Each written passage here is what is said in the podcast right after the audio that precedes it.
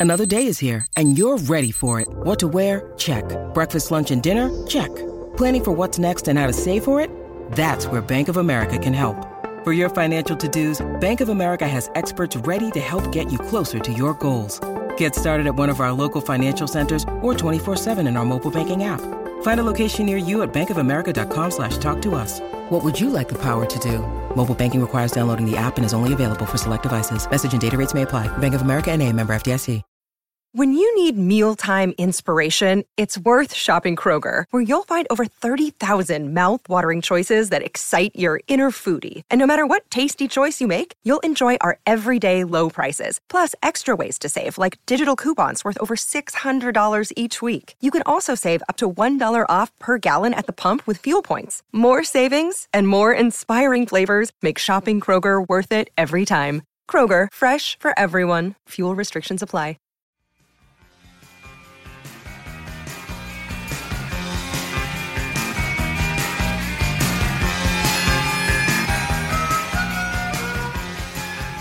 Welcome to the Rock's Back Pages podcast. I'm Barney Hoskyns, and I'm here on Planet Zoom with my colleagues Mark Pringle. Hi, Barney. And Jasper Murison Bowie. Hello, Barney. Today, we're very honoured to welcome Rough Trade founder Geoff Travis into the virtual cupboard. Hi, Jeff. Good morning, everybody. What a treat to have you on our laptop screens. Don't speak um, too soon. among other things, today we will be talking a bit about Green Gartside, who releases a new record tomorrow on guess what rough trade yes but, but first jeff can we just get a sense of how you came into music in the first place and how that led eventually to the opening of the first rough trade shop in 1976. Oh, goodness. well, Don't know. say how long have you got. I mean, you know, if you can. well, I, am a sort of very typical suburban London boy, brought up in Finchley, and but the, the, a twist of fate brought a cousin from Canada to come and live with us. And he was called Big Jeff. I was called Jeff, Little Jeff. He was Big Jeff. And his dad was some kind of minor criminal and had got himself into trouble with the law. And so he'd been sent away. And my parents, in a remarkable act of charity, took him into our household. And so he lived with us. And the thing is that he brought with him records that he had from America. And so the first records I remember hearing were the things that he had in his possession. And they were Duane Eddy, Freddie Cannon, Everly Brothers, Buddy Holly. And I just remember loving his records. And I think I probably just took them from him. He didn't seem that bothered about them. I don't know how he had them. And I, I sort of took them over and I became obsessed with them. And that was really my introduction to rock and roll when I was probably pretty young. And then, you know, that was a great time to be growing up in London. I mean, you know, at school nights, we, you know, I remember lying in bed with my, with the classic transistor radio, parents would tell you to turn the lights out, and then as soon as they'd gone, you'd get out your transistor radio and listen to it under the bed covers, and you'd be listening to John Peel on Radio London, Perfume Garden Show, midnight, yes. pirate ships. And yes. listen, and it was very frustrating because the signal would sort of fade in and out the whole time. And I always tell this story, which maybe you haven't heard, that Kevin Shields said that he used to do that as well and he said the sound of Soon or My Bloody Valentine, 12 inch, one of their best ever tracks, had yeah. a kind of fade in, fade out quality to it. And he says that was an attempt to copy that feeling of listening to the, the Pirates when there was sig- where, great, the, where the signal went. Yeah, story. it's a great little story, isn't it? But I remember, so that was my introduction. Of course, then we had Ready Steady Go, which was really exciting. Cathy McGowan, Dusty Springfield, you know, to see Marvin Gaye and Smokey Robinson, and you know, Martha and the Vandellas and everybody. That was my education. And being in London, uh, I went to school at the Angel Islington, so that was great. I was actually in the heart of the city in a way. So after school, would go to the marquee with my briefcase and get in the queue and go and see the Who. So Good, wow. good, time, good, good, time to be growing up in London. Not bad. yeah, Absolutely. exactly. And I know that you went to America at a certain point. Didn't you? You were you were a teacher, and yes. I think you, I was, that wasn't yeah. the happiest experience. No, and I think that then prompted you to go to America. Have I got that the right no, way? That's around? right. I mean, I went to college, and that was good. And obviously, that was a huge musical time for me, buying records and playing records and really uh, I spent all my money on records and books really. But yeah, I went I didn't know what to do after university. I had no idea really.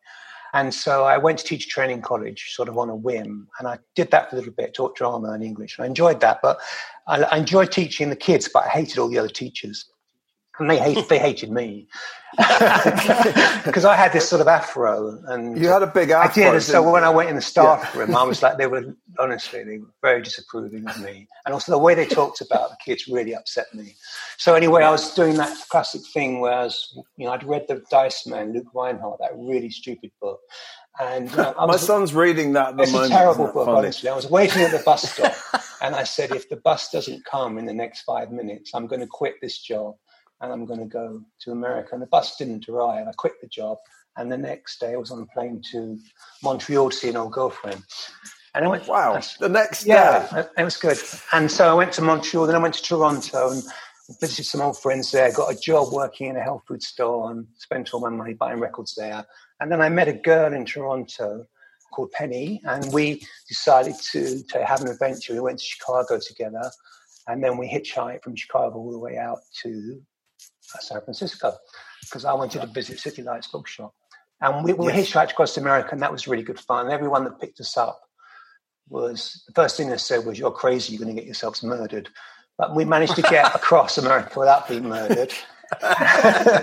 Good job. Well we, we, obviously, we'd be sitting here today. I know. But rough trade wouldn't have existed. It's actually a sale. yeah who knows what wouldn't have happened? So I'm really glad you weren't murdered, Jeff. And the beauty of that trip was along the way, out of we didn't really go along the main highways. We kind of took the B roads. So we really saw an old America. But we'd stop in the junk shops and buy, and I'd buy records because I was pretty addicted at that point to buying records. But also they were very cheap, like 25 cents. And I'd be picking up Tim Buckley albums and you know early Mother's Invention records and all kinds of things. So by the time I got to San Francisco, I had a whole pile of records, and they were leaning against the wall of this pretty seedy apartment in Ashbury where I was living. And this guy from Newcastle that was there called Ken Davidson, who was impressive to me because he actually knew Hilton Valentine. And Hilton Valentine was an actual musician who played guitar in, um, in uh, you know, Eric Burdon and the Animals first group.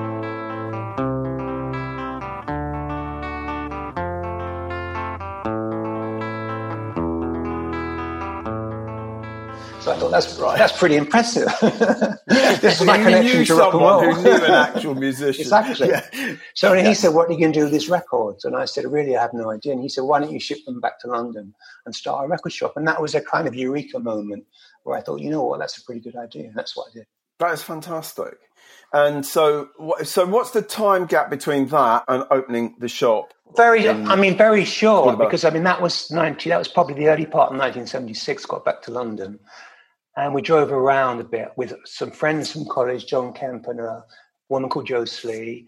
And we drove around trying to find the premises, and we found a place in Dublin Hill Road, which is sort of further out from Kensal Rise, sort of towards Wembley, sort of strange hinterland of suburban northeast London.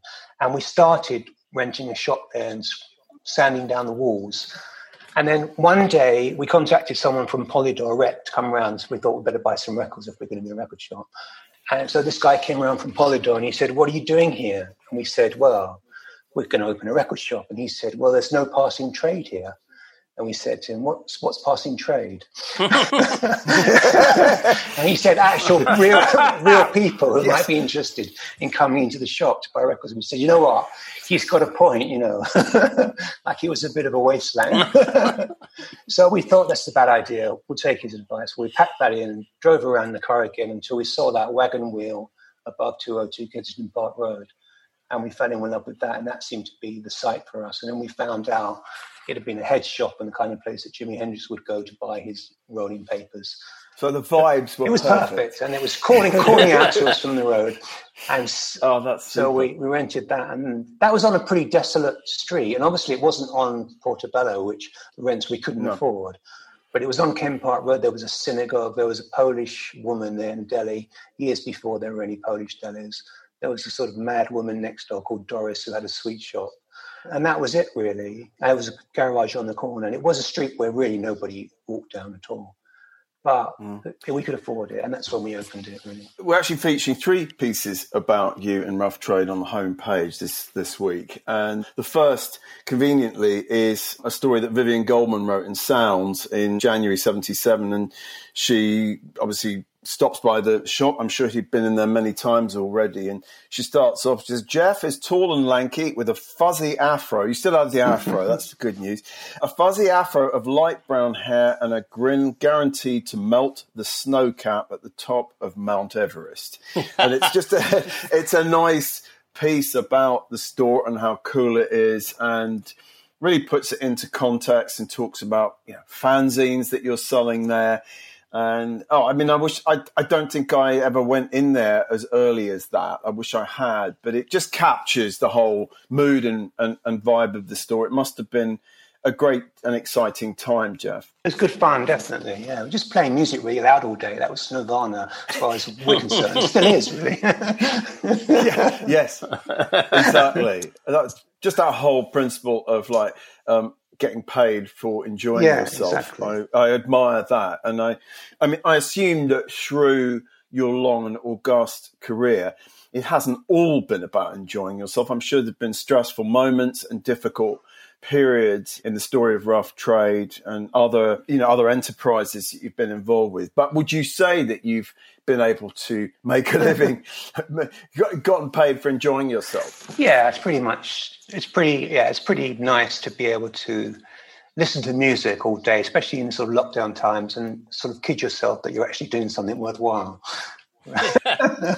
Mark, you must have gone into being a sort of denizen of that part of I, London? Well, I, I, wasn't really at that time. Oh, you were living in East London, yeah, I, would moved out east. I'd go in. The other thing is, I, mean, I'd go to see people I know playing at Acklam Hall, which is hmm. sort of not a million miles away, and sort of associated. In fact, when we talk later about the Green interview, he talks about their first gig playing with my friend Nick Cash's band Prag Vec at the Acklam Hall. I may have been there. I can't remember, mm. but but uh, but so that was that was my association. But I'd moved out east pretty much by then. So it's funny because just to jump in, my first this will horrify all of you, I'm sure, but in my mind, because it was the first rough trade that I went to, Rough Trade East is the rough trade that's that horrifying. I I know we are horrified of course. But it's funny. It's funny because that was probably the first sort of vinyl record shop that I went to, kind of traveling up from Oxford to go, you know, to thrift shops in East London and, and also Rough Trade was the primary destination. It's just funny that the transition has gone from west to east mm, in that in mm, that way. Mm. I mean, I think for any listener who doesn't know, and I'm assuming most of you out there listening to this will know exactly how seminal and important rough trade has been.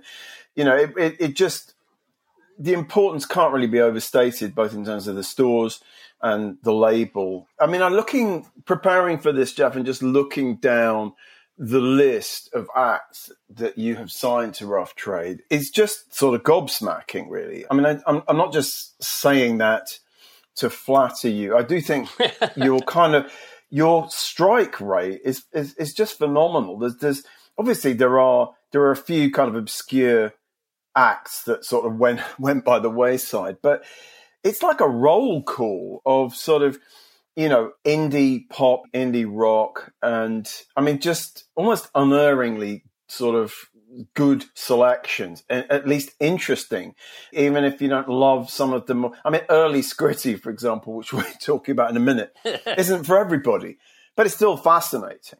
I wanted to just ask you briefly what when you decided to form the label, Jeff. I mean, were there specific inspirations? And I'm thinking about Marc Zermati's Skydog, for example, you, you, will be aware that he we've just that he just died. I yeah, think absolutely. Had you heard yeah, that? Absolutely. And I, I, mean, not that I would imagine Skydog as being a kind of clear precursor to Rough Trade, but were labels like that? Did they play any part in your in your decision or your your sort of aesthetics? Well, it was a strange happenstance. The shop came first, really, and it hmm. wasn't really a master plan to turn that into a label. But I mean, Virgin Records was literally 500 yards up the road in Vernon's Yard, up Portobello Road. So we would go there to buy records from them. Stiff Records was really literally two miles away in Alexander Street, and we would go there to see Jake and Dave and Paul Conroy, and they would come in the shop and sell us records. Ted Carroll and Roger Armstrong, their shop in Camden Town was a fantastic shop, and and yes. so, I mean, Ted started off in Golborne Road, as you know, where we've ended up, which is interesting, in, in a store there selling records. I mean, the inspiration was more that we wanted to have a distribution network because we wanted to be in control of what went into that. We didn't want to have anyone else deciding for us what cultural artifacts we could consume. We wanted to be the arbiters of that. So that came first, really. And Skydog was important because they had imported great records like the Flamin' Groovies, 10 inch and the Iggy Pop bootleg single, I Got a Right, and the Velvet Underground bootleg EP with I'm Sticking With You on it. Fantastic records. And so they had a certain sensibility which chimed with ours. They we didn't they weren't an inspiration as a label. Those other ones were, but also the distribution came first, really. And then the fact that Metal Urbain arrived one day from Paris with a tape of their newly recorded second single. We bought the first single from them direct. The beauty in those days was that you'd hear something on Peel or you'd hear about something, you read about something in a fanzine, and then I would write a letter to the people so I would write to Pere Ubu to this guy called Crocus Behemoth and ask if I could buy, you know, 150 copies of the Final Solution and, and send a postal order check for the amount before we'd sold them. So that really endeared Rough Trade to all these people because we'd pay we'd pay our bills up front, and that's an important thing. So the distribution was the fundamental thing, really, and that came first because we wanted to have that system in place so that you know, so that I mean, the generation, the Bernie Rhodes, Malcolm McLaren generation of let's sign our bands to a major and you know try and destroy the bourgeoisie from inside, we thought was a massive mistake. We we thought it would have been much hmm. better for the Clash, for example, who are local boys, and you know Joe and Mick would come in the shop, it would just stay outside that system and build something which would challenge it. But they they were from a different generation and they, they didn't really see that in the same way. And actually, to be fair to them, we were probably a year away from having a system and a structure, which say someone like Joy Division could feed into, but the Clash couldn't. But so the inspiration for labels, Barney, really came really came from the fact that there was a necessity to help these French guys that we liked. So that that was a kind of inspiration. But also we wanted to be we wanted to change the image of independence. We didn't want to be a label that didn't pay its artists, that had unfair deals, that behaved in an unethical fashion. We wanted to change the moral terrain of how a record company acted with its artists. And we, we wanted to do the right thing, but we also wanted to be successful. So, and that's really the inspiration. So looking back at, you know, Sun Records and Motown, I mean, an Island Records in its heyday is always a constant inspiration, really. You can't really beat that roster. Atlantic in its heyday, Warner Brothers in its heyday, you know, with in the Joni Mitchell, Van Morrison era, in the early days, all those kind of labels were all really inspirational, but often in a way of what not to do in terms of business practice, but what to do in terms of the quality of music. You talked about writing letters to Crocus Behemoth, and Mick Middles, who's one of our writers, has posted online this. The scanned and posted this letter you wrote to him. There's no date on it, but I'm guessing it's probably 76, 77. It's so sweet, actually. It, you thanking him for sending copies of his fanzine and you, you're putting in an order for like, I mean, it's going to be, I mean, literally, we're talking 25p per issue or something like that. So you're not, you're not proposing to send him a vast amount of money. Mm. But at the end, it's so sweet. You write, don't worry, we won't rip you off. yeah, which is so lovely. Well, it's Donald, um, Donald Trump has adopted that as his slogan, you know. so, the question, Jeff, is is that in setting up a section, becoming a distributors, you must have been linking up with lots of independent record shops around the UK. Would would that be the case? Well, that's, that's absolutely right, Mark. I mean, that's what we call the cartel. I mean, the, right. the shops. Yes. We would get phone calls from Geoff Davies at Probe in Liverpool, from Lloyd in Revolver in Bristol, from from people from Red Rhino in York, and they wanted to know where we got certain records from and could they get them from us. Right. So, and and the Buzzcocks first EP, Spiral Scratch, was a huge Yeah. catalyst for that because every independent shop worth their salt wanted that. So in a way, that was the kind of motivator for us to identify who the shops were around the country that had owners that were interested in the same kind of music as us. So we formed an association between six or seven shops.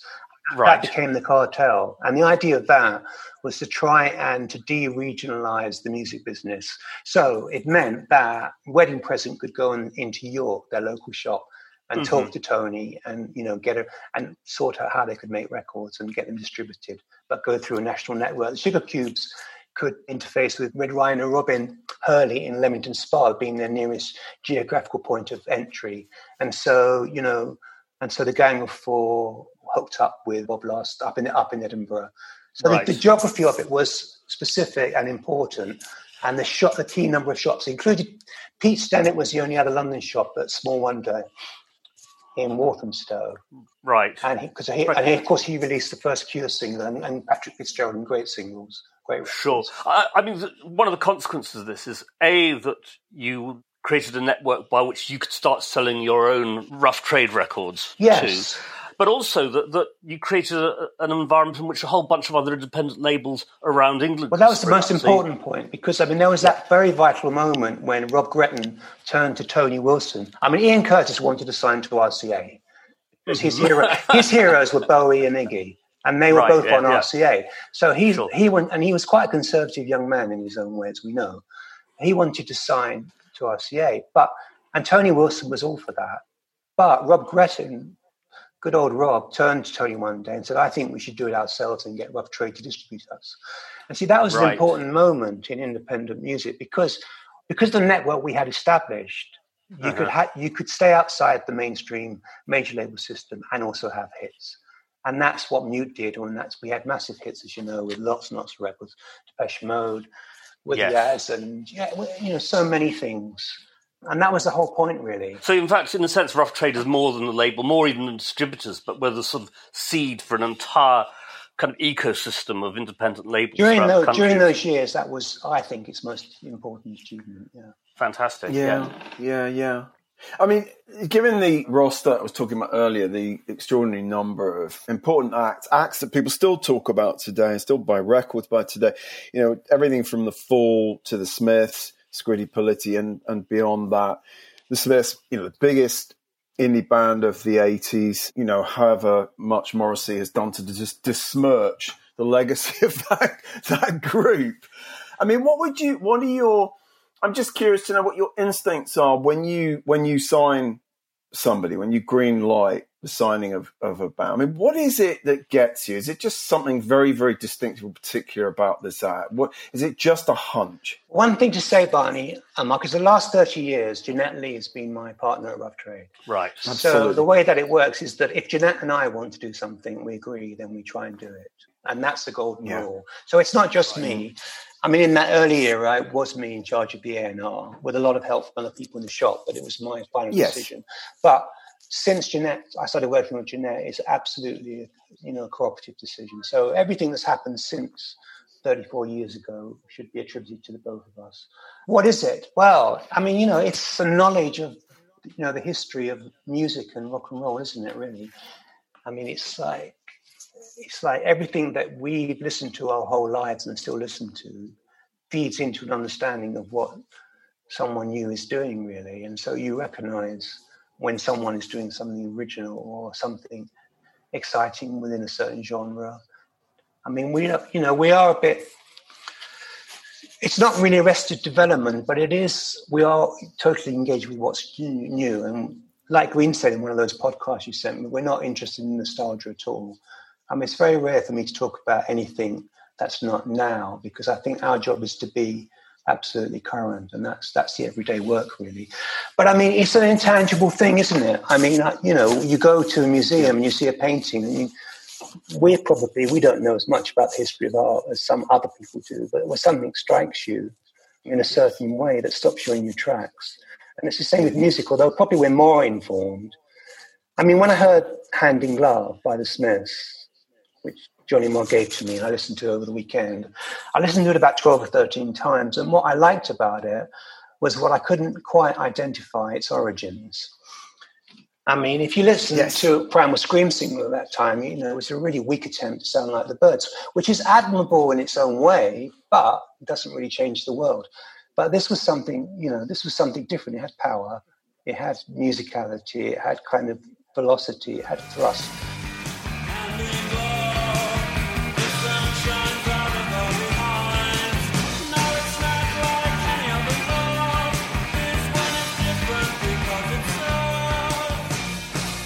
Strange vocal with words you couldn't quite make out, but something about shining out of someone's behind. It was kind of intriguing. you know, I mean, it's, it's my yeah. attitude to music is quite impressionistic. I mean, Jeanette has a different. When when people hear things, they hear things in such different ways, don't they? I think Jeanette can retain a melody, whereas I probably can't retain a melody but it's really strange. But, but, but yet we intersect in our tastes in a way that nobody else I've ever met in my entire life ever. I mean, it's remarkable how similar our tastes are, which is quite strange in a way because you know yourself. You go to a concert and you're you're really enjoying it, and you turn to the person you took there, and they obviously just don't like it at all, and you just can't really understand how they can not be enjoying it, and vice versa. You know, yeah, and I yeah, can't I can't really yeah. stand opera, but obviously a lot of people love it. But so it's strange. It's, it's, an intangible thing. It's the same thrill that you're looking for. It's that thing about not being able to buy a thrill. It's the same thing that you want. You want when you are 15 and you hear "I can see for miles" for the first time. That's what you want. I can see for miles and miles and miles and miles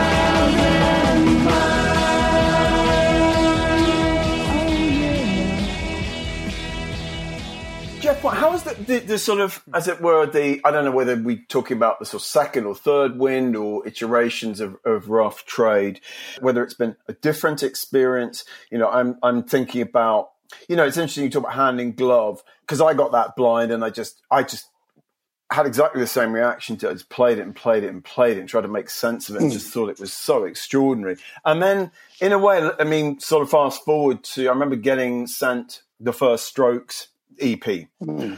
And and just playing the hell out of that, and just and, and instantly thinking, my God, it's rough trade, rough trade are back. This is amazing, and so Strokes and then the Libertines and and and again like numerous other acts. I mean the roster now is is is you know as impressive as ever and so diverse. Has the since that first Strokes EP came out here, which is probably I mean I'm thinking at the beginning of Rock's Back Pages, we were listening to that has this time around has it been a different experience in a better worse or what? Well the main difference for jeanette and i is that we're in a structure with martin mills as our partner at beggars. We've never had a business partner before that had any idea about what they were doing. So this is a new experience He's so, a good man, Martin. Yeah, he's great. He's, and, he's, and a very rich man now. Yeah, yeah. Thanks to certain great artists, but he's been, he's been really fantastic to us. And so we we sit in a meeting with Martin and and Rupert Skellett Legal and Ilona, and we discuss deals and things, and we have an adult conversation, and we never really had that before. So that's a huge difference, really. I mean, you know, in that period when we had Strokes and Libertines, we were with Sanctuary for a while, the managers of Iron Maiden. And although we had one, well, they were horrible, weren't they? Well, they we didn't really have, any, we had nothing much to do with them, but they bankrupted the company, you know, behind our backs. exactly. So ultimately, they were terrible. Although there was one good man there, Joe, who did his best to save us, but it was a horrible experience. I only ever heard bad things about Sanctuary, was, so I, it, yeah. it, seemed like an odd, an odd uh, sort of match up somehow. Yeah, Sanctuary and Rough Trade seemed yeah. a million miles apart. It was our second bankruptcy, so it wasn't much fun. Oh. well, you know, yeah, yeah, leave it at two, shall well, we? I think three. The, the, Russians have a motto that until you're bankrupt three times, you don't become a man. so you're, you're One to go, exactly. that third bank. We're doing our best, yeah. That's brilliant.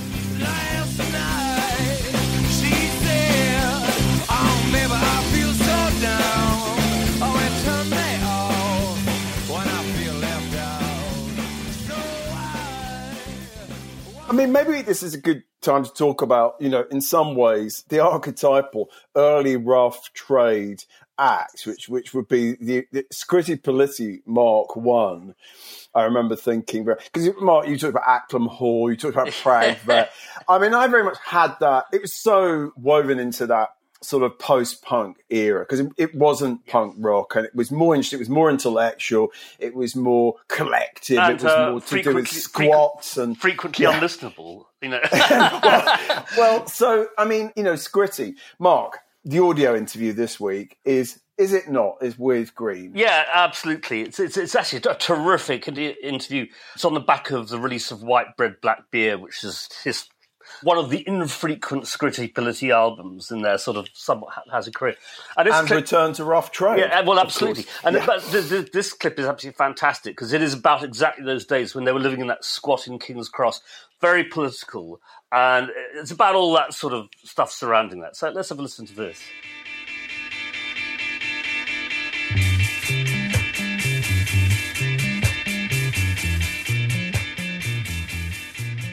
There was the big, the, the, you know, the early rough trade stuff made by one line of Politti that did live a kind of communal squatting life in Camden and involved a broader circle of people, and there was a lot of discussion, a lot of ideas. You know, I did go to the lengths of uh, writing a small paper in defence of the kind of musical moves that I wanted to make in those days that would go before the committee, as it were. So there's a theoretical defence of the pop song I can remember writing, which is, you know, kind of laughable now, but good fun at the time, good exercise, you know.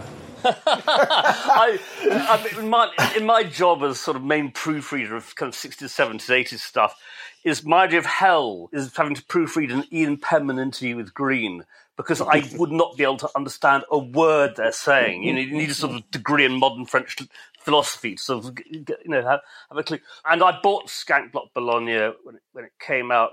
But for me, the revelation was Sweetest Girl because it was just suddenly this discovery of the song and, and beauty again, which was mm-hmm. just marvelous. But Geoff, when did you first encounter Green? By the way, there's a lovely bit in the interview where he talks about.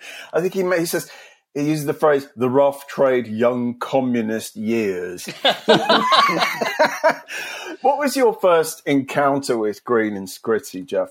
My memory is not very good, but I think it must have been when Green and Niall and Tom came into the shop to play Skank Bloc Bologna. And as okay. we were doing those days, when people would come into the shop with the record they'd made that they wanted us to distribute, we'd, we'd play it over the shop sound system, which was massive giant reggae speakers. And we, we played it, I think, and instantly loved it. I think there was one person in distribution, a guy called Andy Dade, I think, who was like a warehouse manager, who might have been a member of the Young Communist League. And he he was a bit of a dissenter, and he thought it was too long. That was his criticism. that was his only. Yeah, those were his and, notes. Yeah, and so as a result of that, I I think it was me. I don't think we made a huge pitch for it to be a rough trade single. We sort of accepted it to being a King's Cross collaboration with Rough Trade, which I kind of regretted because I loved it. But maybe Scritti were intent on it coming out on their own label. But I wonder they might have been happy if we'd have said we wanted to release it ourselves. But I remember that. And then there was one other occasion where Andy Dade made an objection to a record that I wanted to do. And that was when I wanted to release what becomes The Broken Hearted, that collaboration between Colin Blunstone and Dave Stewart, which I thought was fantastic. I love Colin Blunstone. Right. But he yes. he didn't like that either, so that kind of got vetoed. And so that, and when that happened, I thought to myself, I'm never going to listen to anybody ever again. that was my education in communal A&Ring, which I think is, is a disaster. it began and ended. Uh, thank you, thank That's you, Andy. Very fun as a sort of personality, as a sort of tortured intellectual, how did how did Green? Sorry, I don't mean you as a tortured intellectual. Uh, you, you may be both of those, but probably not together. But in a sense, Green is a bit of a tortured intellectual. I wondered whether he he struck you in in that way. Not really. We had a lot of fun. Really. I mean, I didn't actually spend okay. any much. I didn't go to Carroll Street more than about once, so I wasn't really in the inner circle of you know endless debate and kind of green green's fiefdom of you know, intellectual mm. advocates. I mean, I, I respected him as being an intelligent, interesting young man. I think I was at that gig that Mark was referring to in Acklam Hall, where Scritti played their first ever gig. They ran out of songs and they played Baffling Smoke Signals, which was their cover of a Lee Perry tune, twice as an encore. It was really fantastic. Oh.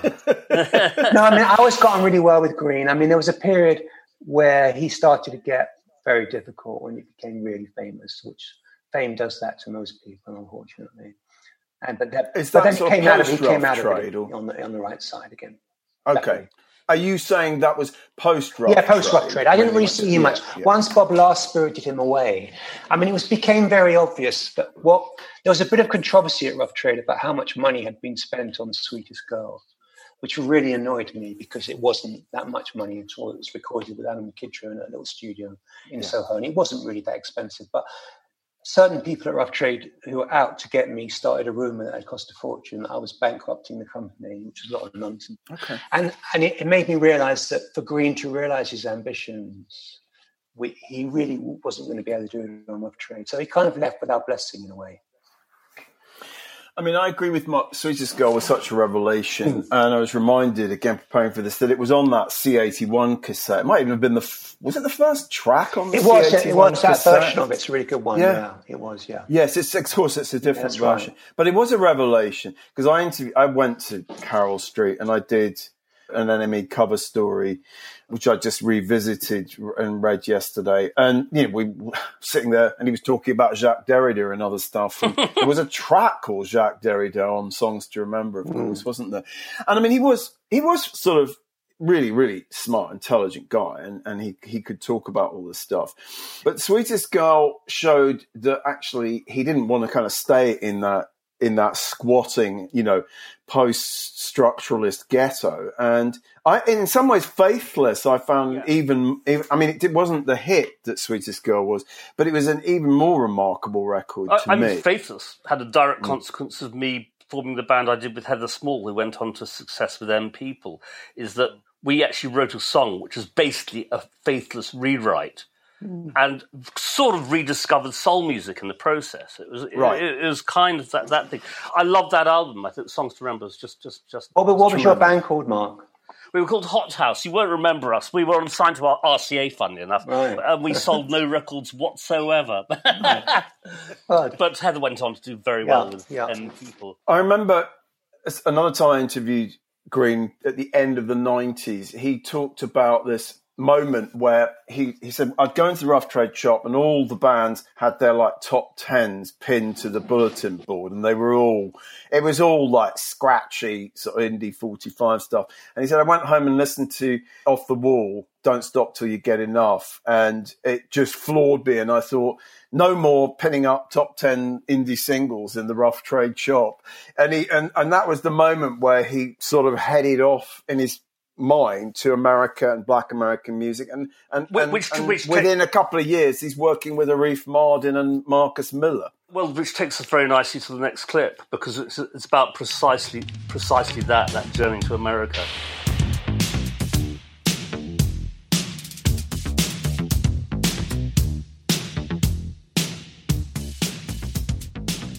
Then there was the whole breakup of that, and I went to America to make um, a much more to try and make a sophisticated pop music and R&B influenced.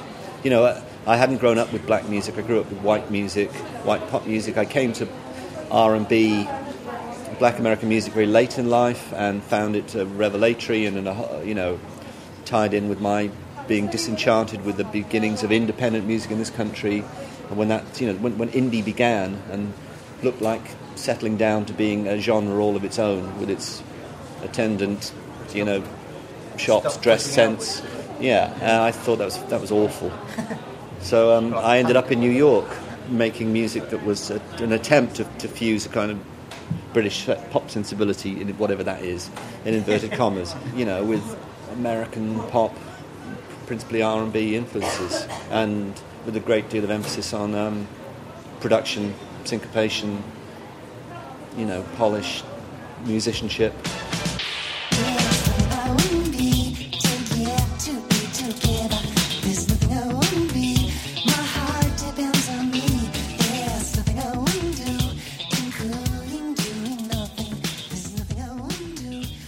Barney, you're very, very I'm sort of probably less fond of that period, Scritti Politti, than you are. you you really love some of that Cupid well, and Psyche. I, and... I, I, do, I did really like most of Cupid and Psyche. I'd be interested to know what you thought, Geoff, when you first heard that album.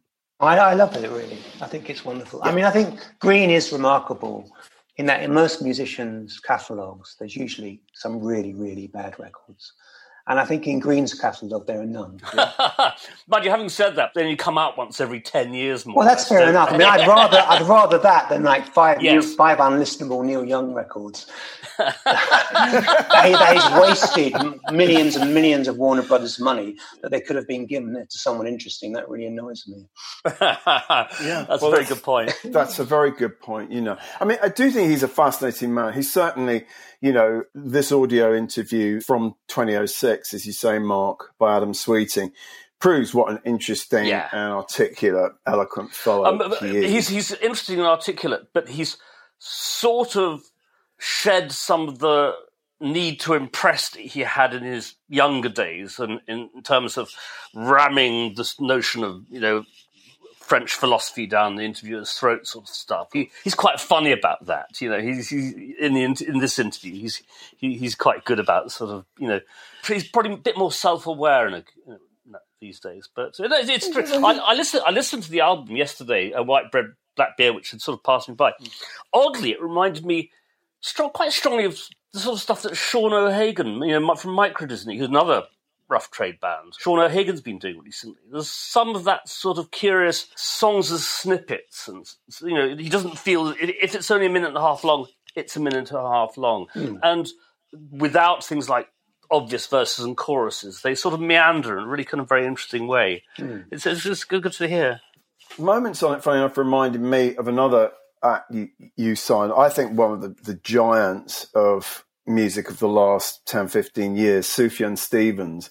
There's a couple of moments on White Bread Black Beer which are which are quite Sufjan.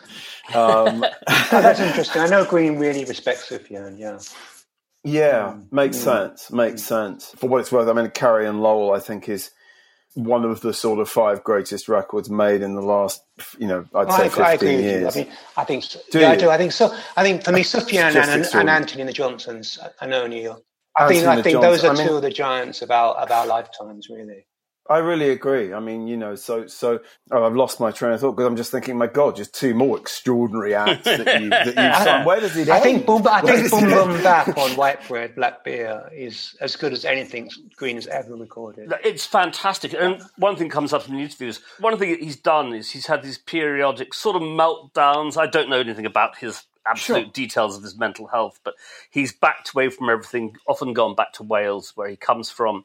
And he talks about this period after he had done that row of, that run of albums in, in the 80s, going back to Wales, and he'd listened to nothing but hip hop. Yeah. he said it's the only music he listened to for about five five years or so. Mm, yeah. And that song, that particular song, is absolutely about that. Yeah.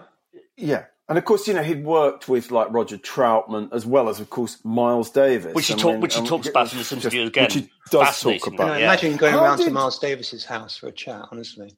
Well, it was, it was, it was, yeah, exactly. Well, it was because Miles was living in the Essex House Hotel at the time on Central Park South, mm. and I think he was there for at least a couple of years. So, so Green would pop round mm. this, this suite that Miles had, and I wanted to ask you, how did Green slash Scritti? How did how did Green come back to Rough Trade? I thought you might ask me that. What happened was I listened when Anomie and Bonhomie came out, which I absolutely loved, especially Brush with Oil. I think that's an absolutely oh, that's beautiful, absolutely beautiful yeah. track, and no one I really haven't heard anything else quite like that. Brush with oil, dusted with powder.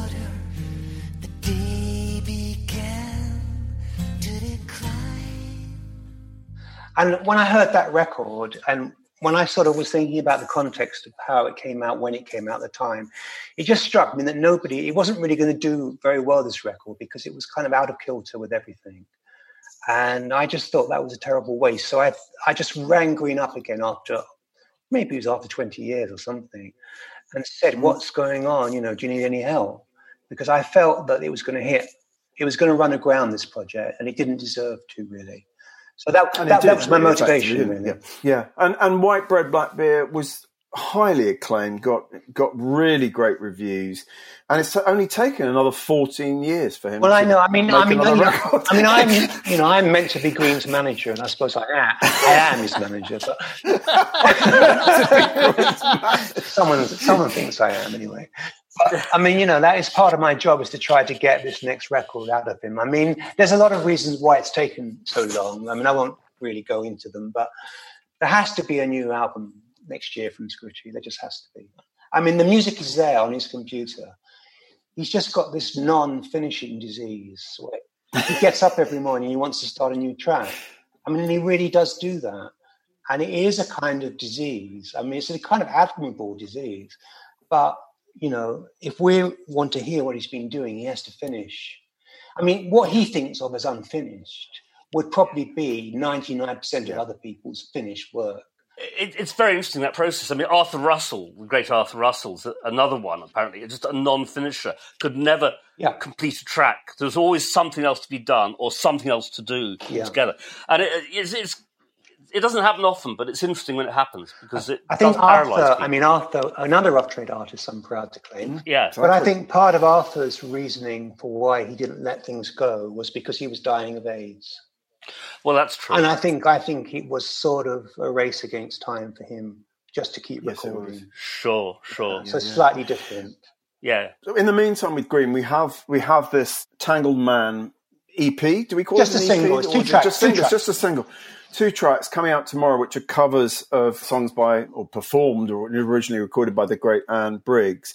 And this reminds us or, or, or, perhaps tells us something we didn't know about Green, which is, you know, he had long before Scritti Politti, he was really into folk music, wasn't he?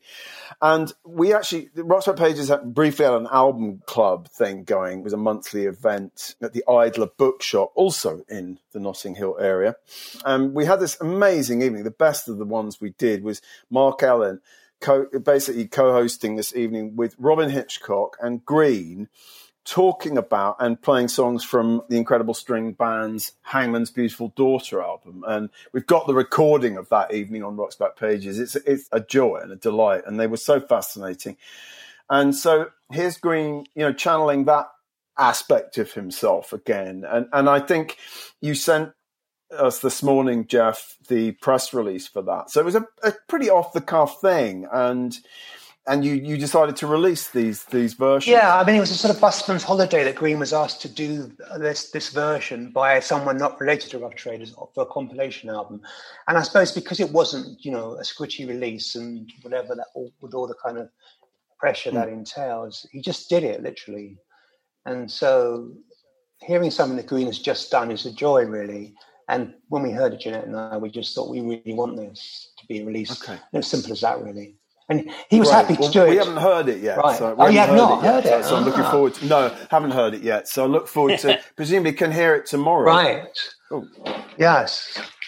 I wonder if rustling. because I thought I might actually have a single here I could hold up. Yeah, don't worry. Would, if I could find it, that would be perfect, wouldn't it? Yeah, don't okay. worry. We can. We're presuming will it be on Spotify yes, tomorrow? It will. Yeah. Great, fantastic. If the system works, um, or, or, or, or, in fact, by the time people are listening to this, yes, it's on Spotify. Absolutely. Yeah. Tangled Man. Tangled Man, you'll be mine.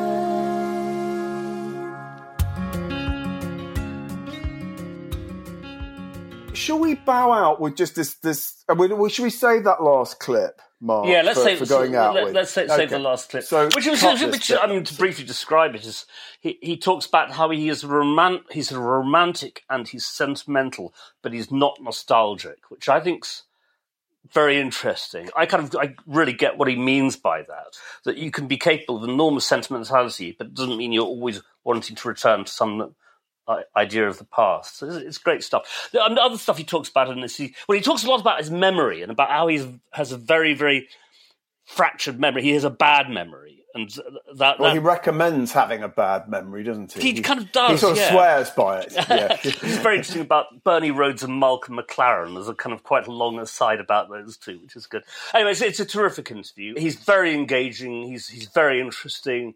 Sweeting asks some good questions and stays out of the way, which is always good in an interview. Thoroughly enjoyed it, and so I, I really recommend uh, for our subscribers to give it a listen. Well, terrific.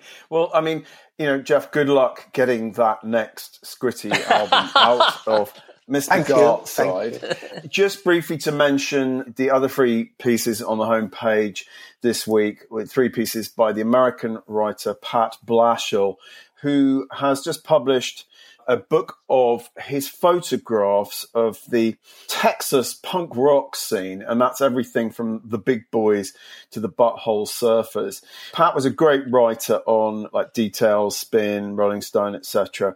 But he also took all these amazing photos in Austin and other places in Texas. And he's just published this great book called Texas is the Reason. So we've just picked three pieces. One is an interview with the Beastie Boys in 1994 when they briefly returned to America. The second is his account of the dark side of America's rave scene from 1999.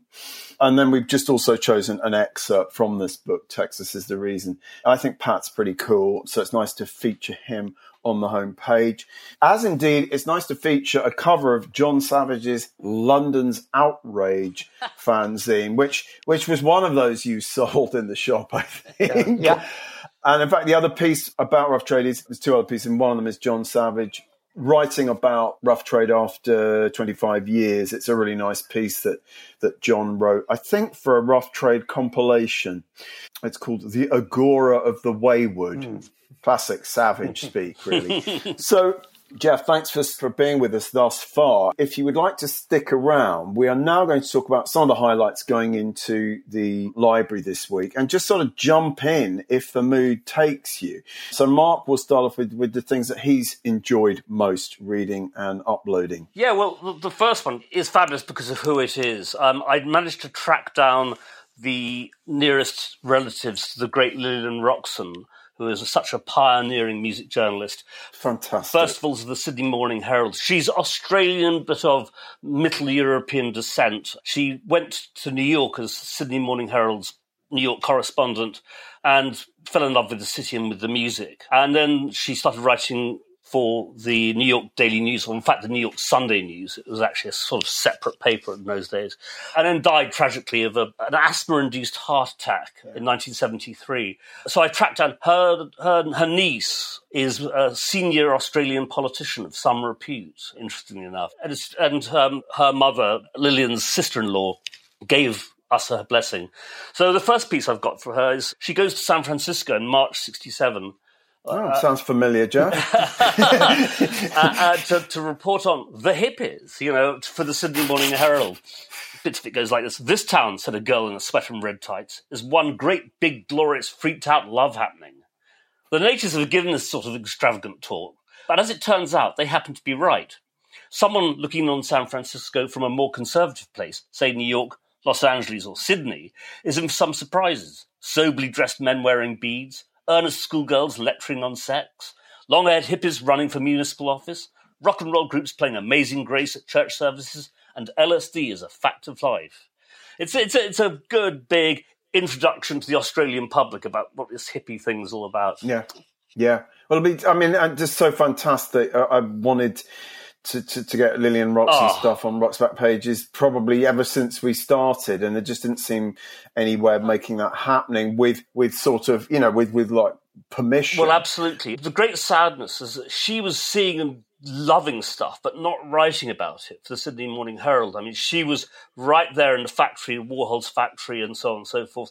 But I've got one piece which is a kind of about the factory, but the Sydney Morning Herald didn't really encourage to write about the more out there stuff. She wrote a lot of stuff about film stars and about women's fashion and so on and so forth. She was a much broader journalist than just a music journalist. When she started writing for the New York Daily News, Sunday News, she starts writing actually much more interestingly about much more interesting stuff. But it's a really short period. It's 71 7 to mid 73. It isn't very Uh, long, but she did interview everybody. Geoff, did you ever own her rock encyclopedia? Yes, definitely. Yeah, absolutely. Yeah, I used to own all those books. Yeah. which is such an. I mean, you know, I haven't. I actually confess, I don't have. I've lost my copy, Hmm. so I don't know how well it stands up. But it was an incredibly important book. Yeah, yeah. I mean, it was the, the first. And it was absolutely the first like rock or pop Yeah, encyclopedia. touchstone. Yeah. but it was a touchstone, yeah, wasn't yes. it? Really important. She also great- she, she writes like a dream. She's a really, really good, stylish writer. Which, you know, from our standpoint, given the, our job, it's, it's it's brilliant. Next piece is fascinating. It's an uncredited interview from a Seattle underground paper called Helix, 1969, with Chris Hillman and Gram Parsons of the Flying Burrito Brothers. And it's an underground magazine. It's a typical kind of completely unfiltered, basically a transcript of the interview. There's no attempt to sort of like, you know, editorialize, or Contextualise, or- exactly. yeah, yeah. Chris Hillman's very interesting. He's asked about Los Angeles. He says there's a lot of violence going on all over. All the nice scenes have been squashed out and dirt has come over it. Now, this is the summer of the, the Sharon Tate murders. You know, he's talking about a vibe in Los Angeles, which proved hideously to be true after this interview came out. Gram Parsons says, I really got off living over in England with Keith and Mick of the Stones, digging things that are profound about where music's at and where it's going. and then Hillman is ruthless about both of their ex employer, Roger McGuinn. He says it's very difficult to work with McGuinn, you know, on anything. He's the type of guy that it's just a job. He goes up on stage and becomes a musician. Off stage, he's not. He doesn't buy records, doesn't listen to the radio, he doesn't really keep up with what's happening in music, which I think's uh, pretty good stuff, really. Well, a, a, it's you know there aren't that many interviews with The uh, Gram. Gram, well, and Gram, Yeah. you know there aren't that many interviews that Gram did. Um, so that's that's always great to have. Yeah, I found, But, I, found, always- I found it in Los Angeles Free Press, and it said at the bottom reprinted from Helix. So I dug up Helix. Okay. And it's, it's, it's a classic, you know, single city underground paper. But it also, also, also always amuses me the idea of you know like someone like Chris Hillman uh, dissing Roger McGuinn, and then and then um, not not too uh, much later getting back in the Byrds with Roger McGuinn. I always sort of think well, awkward, right? I mean, look, it, it, it happens all, all the time anyway in terms of people tweeting things about them. Then, but but. In, in those days, you know, it wasn't that common for someone to like slag someone off and then, oh, hang on a minute, we're reforming the Byrds. Sorry, Roger. You know, um, well, I mean, were you, know, it's were- like were you it's in like any way a Cros- Crosby and- Burritos fan, Geoff? At all? Oh yeah, I you- love, are you a no, great- I love them, and those first two Gram albums are amazing. Yeah, Oh, Yes, yeah, amazing. yes. Yeah, yeah, absolutely. Actually, I personally I prefer the Gram albums to the Burritos. I mean, some fabulous songs on the Burritos stuff, but those Gram, those They're better records overall, better aren't they? They're better Yeah. overall. Yeah, the, yeah, the musicianship is amazing. Yes. Well, the, James it's Burton. Elvis's band, James really. Burton, It's kind of like, yeah, yeah, yeah. I'll just going to borrow Elvis Presley's band, you know. Uh, yeah, Yeah. Um, probably right. better than Chris Etheridge. And didn't, didn't he want Merle Haggard to produce him as well? He did. originally, originally, yeah. But, but Merle was slightly appalled when, When when, um, Gram came to stay with him in Bakersfield. Okay. Uh, ne- next piece is uh, again an uncredited from an underground magazine. This is a live review of the Stones at the Olympia Stadium, D- Detroit, in December. Well, the, the gig would have been November, probably '69, um, and it's a classic bit of underground press writing because you know, whereas normally it'd be a review of the show and they'd describe how the band was and all that. This is kind of brings in all the baggage of particularly Detro- uh, well, it's the Ann Arbor Argus, Ann Arbor, which is the University of Michigan's hometown, hotbed of it was John Sinclair, the White Panther Party, all of that. So it's yeah, Stooges came yeah, over there. and the MC5, of course, you know. And this is just brilliant. He says, this is towards the end of the review, he says, and our current level of the struggle, clapping hands, cutting up, busting loose, fucking, blowing weed, and breaking windows, is a far cry from seizing state power. The Vietnam War drags on. We aren't half as miserable as most of the world. And a lot of the revolution so far is just a hip ego trip. What do groupies, pimps, PR men, and ticket takers have to do with the revolution? Mick Jagger is still our wet dream, our illusion of release, a half-assed male chauvinist prick, not a stone communist revolutionary. I just loved it, you know. That's fabulous. That is brilliant. polemic. I love that. Brilliant. A live review, yeah. 71 NME, Roger St. Pierre talks to Isaac Hayes and kind of reviews Shaft. Isaac says, Shaft looks at things from the black point of view. It's got a black hero and tells it like it really is. However, St. Pierre's view of the movie is on the screen, the proclaimed black James Bond may come out on top with guns smoking, fist flailing, and seduced dolly birds groaning contentedly. But for my money, John Shaft falls flat on his face. Without wishing to be harsh, Shaft really is the worst movie I've seen since the heyday of Pinewood and those terrible British non-thrilling thrillers. John Shaft. John Shaft. Is it, how does it go? I still like the theme. I, I've never John seen the film, Shaft. but I think I think the theme is. It's is a pretty terrible film, Hayes. but I mean, you know, But theme from Shaft is good. it is. It is. That's pretty great, Great. isn't it?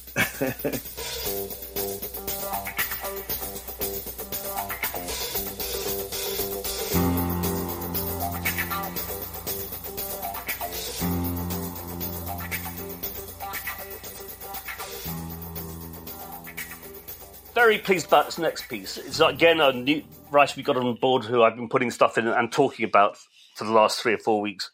Philip Elwood from the San Francisco Examiner. And this is a live review of Sylvester at the Old Waldorf from July 77. You know, Elwood's really interesting. He's, he's really basically a jazz fan, but by extension reviews all black music and rock and roll as well. And he, he's, his relationship with like funk and so on is mm, bit bit bit up and down. He, he doesn't love the funkification of black music, but he's he's great here. He says, and always I kept hoping that he would concentrate more on his music, less on staging. Although his dancing and movements in general have always been superb. And gradually, music has replaced glitter as Sylvester's performing forte. He still plays in sequins and satins, shimmering in the spotlight.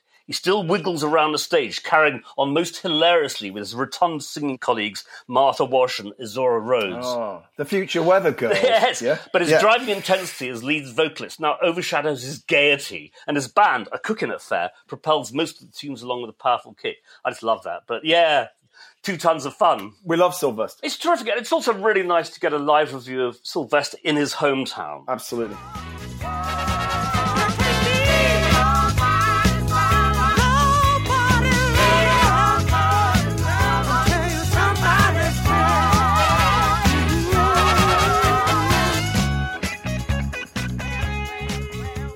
I'll skip over Chris Heath's review of the Pogues I was going to talk about. Uh, the last one I'll talk about really is just way go, leaping forward to 1999. Randy Newman interviewed for Rolling Stone by Rob Tannenbaum.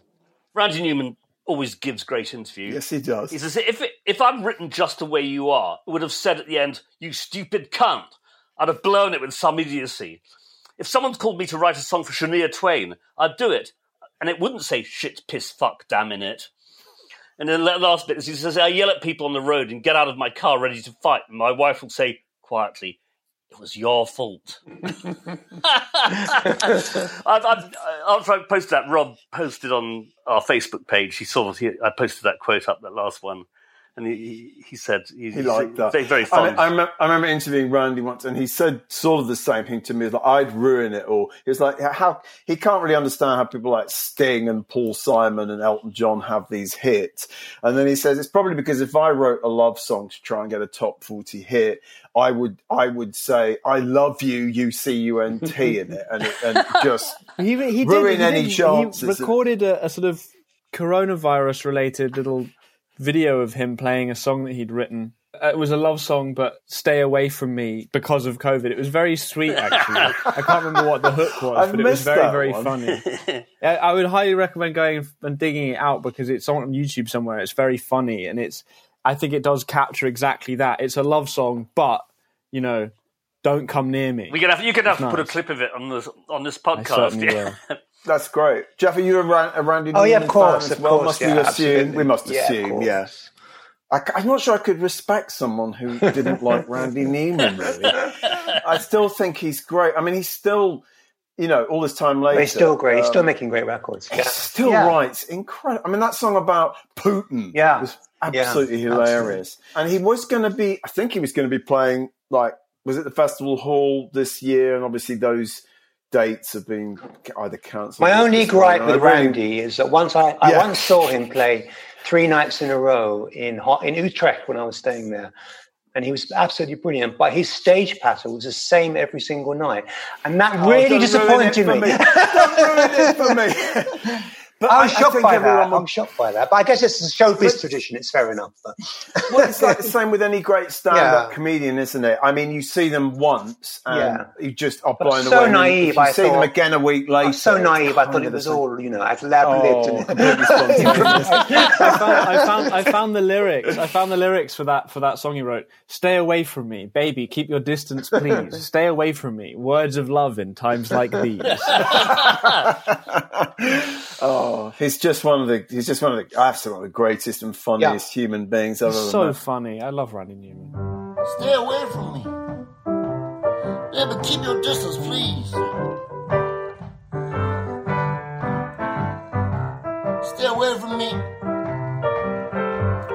Words of love in times like these. I, I, and of course, that Good Old Boys as an album is particularly resonant at this moment in time in terms mm, of Absolutely. history and politics. Indeed, indeed. Be a, be a brave man to drive around in a an open top car playing rednecks High in this volume, day yeah. and age. That could be his best. problematic. Could be his best record. That one. I, I, I, I, I think so. absolutely. I think that Yeah. I think we would Yeah, agree with that you. album Geoff. is, yeah. Yeah. And If actually, you're going to take and, and the, the song "Rednecks," Yeah. Uh, what's extraordinary is that if you actually listen to the words, it's just it's brilliant. It's lacerating about all kinds of things. But if you just hear the word "rednecks" and the chorus, a lot of people and the N word uh, and, the N word. and a lot of people just take against it. I mean, Heather, our old singer, we had to explain what he was mm. saying. Mm. She absolutely hated it mm, first. You know, Yeah. as a black woman, you know. Well, I'm, I'm sure he will get grief for it, and it's very difficult to do sa- satire as savage as that. Yeah. actually, in in this day and age, I think. Well, know. it is the problem with satire, right? Like, you know, at some point, how satirical can you get without it being too real to be? Sure. I, I, I mean, the, the kernel thing Yeah. about rednecks is that it's all very well the North being condemning the South for its racism. And it's basically saying, you know, it's it, it's saying just that you sort out your own house before you start. Well, sure. And, and we've all had to do that, condemning what's happened in America. Yeah. There's been, we've all had to wake up to the fact that it really ain't no better here. It, it- Well, it- indeed. maybe in some regards, but Yeah. yeah, anyway. absolutely. Hey, What have you got? we will What have you talk got, about all Bar- this. Barney? I'm going to just pass over to Jasper here, just in the interests of time. um, we've got we've got a very we've got a very busy man on our podcast today, and I, I feel we should probably let him go, let him out of the virtual cupboard. So, Jasper, do you want to just talk about a couple of things that you added? We are slightly out of time. I'll just mention a couple of things very briefly. I added a review of Corinne Bailey Rae's debut album, Corinne Bailey Rae, which is a nice sort of soul singer songwriter thing. Pete Paphides reviews it in the Times, I believe. It's funny partly because it's another review because a few weeks ago I added one uh, in which Beverly Knight got slagged off. Pete Paphides managed to slag off Beverly Knight in this review of Corinne Bailey Rae as well. Got, got it in for Beverly the review captures the, the various aspects of the album. It's got, you know, it's not the deepest album, but he points out that she has a lovely voice, which she does. And I think she's written a couple of really pretty little songs. So I wanted to add that. And then the other thing I wanted to mention was a Pip Williams interview with Sylvan Esso. And when I proposed to add this, Barney said, I've no, no idea who Sylvan Esso is, but they've got a really great name. And I'd me- I thought I'd mention it because actually in the interview, Sylvan Esso answered your question with the quote, we're a goddamn electronic band. so that's in response to Pip asks whether they have any plans to do sort of stripped down versions or do stuff with live horn sections as they have done in live sessions. And the answer is people always want us to do an acoustic session, which is just crap. We're a goddamn electronic band. People will be like, could you just strip it down? Just put a guitar in there? No, dude, those aren't our instruments. So I thought that was quite fun. Good purism there. I was gonna die young.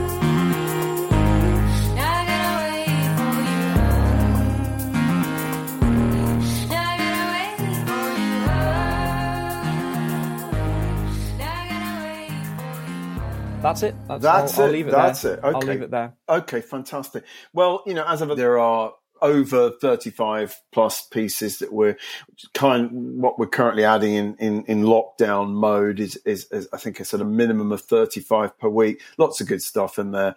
So check it out. And obviously, you can read the free stuff that we've talked about. It remains for us to thank you, Geoff, so much for joining us today and sharing. You say you don't like going back. We forced you to go back in time. You did, yeah. Uh, maybe not to be nostalgic, but at least perhaps reflective. So thank you for doing that. I hope it hasn't been been too It's been very arduous. well. Thank you very re- much, gentlemen. Relive your back pages.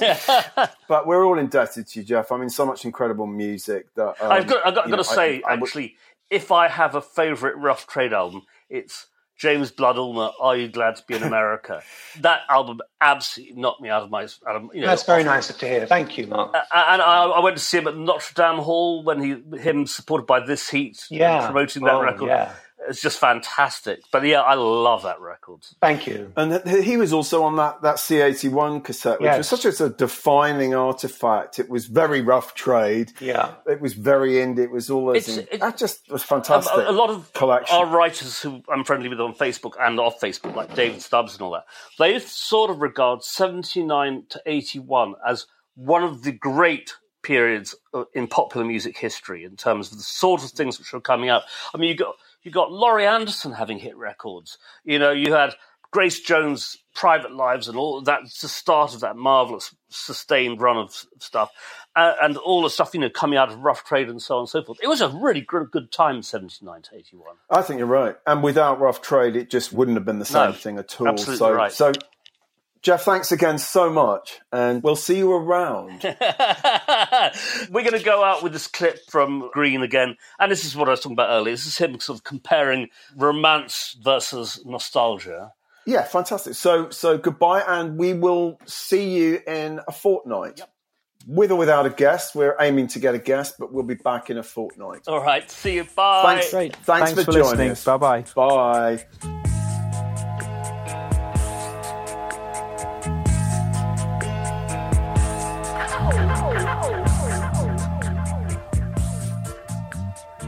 Oh, I think I'm very, um, in the proper definition of it, I'm pretty, you know, I'm sentimental and romantic. I think everything I do has sentiment and romance in it, but I certainly no, have no time for nostalgia or. I don't want, you know, I there seems to me no point in thinking about yesterday, never mind a week ago. And with sufficient amounts of Guinness, of course, this is quite easily achieved. And so many, many years of, of the intake of various things helps the act of forgetfulness very well. Sweetest girl in all the world, these eyes are for you only. Sweetest girl in all the world, these eyes are for That was Green Gartside in conversation with Adam Sweeting in 2006, concluding this week's Rock's Backpages podcast. Many thanks to special guest Geoff Travis. Visit the Rough Trade website at roughtrade.com. The hosts were Barney Hoskyns and Mark Pringle, and it was co-hosted and produced by Jasper Murison Bowie. The Rock's Backpages podcast is part of the Pantheon Podcast Network. You can find thousands of articles, as well as hundreds of full-length audio interviews at rocksbackpages.com. That was the year before You Make Me Feel Righty Meal. I, I don't. I can't speak. righty meal. Righty Who meal. wants a righty meal?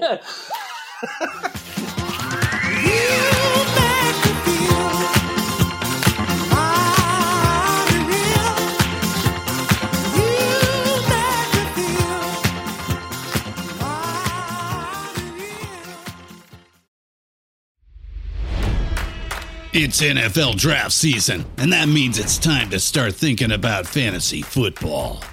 FantasyPoints.com features industry leading experts and prognosticators using proprietary hand charted data to help you score more fantasy points. FantasyPoints.com is the place to go for whatever kind of fantasy football you play. Whether you play fantasy football, daily fantasy sports, or do a little bit of everything, Fantasy Points has the meticulously researched content to guide you to victory.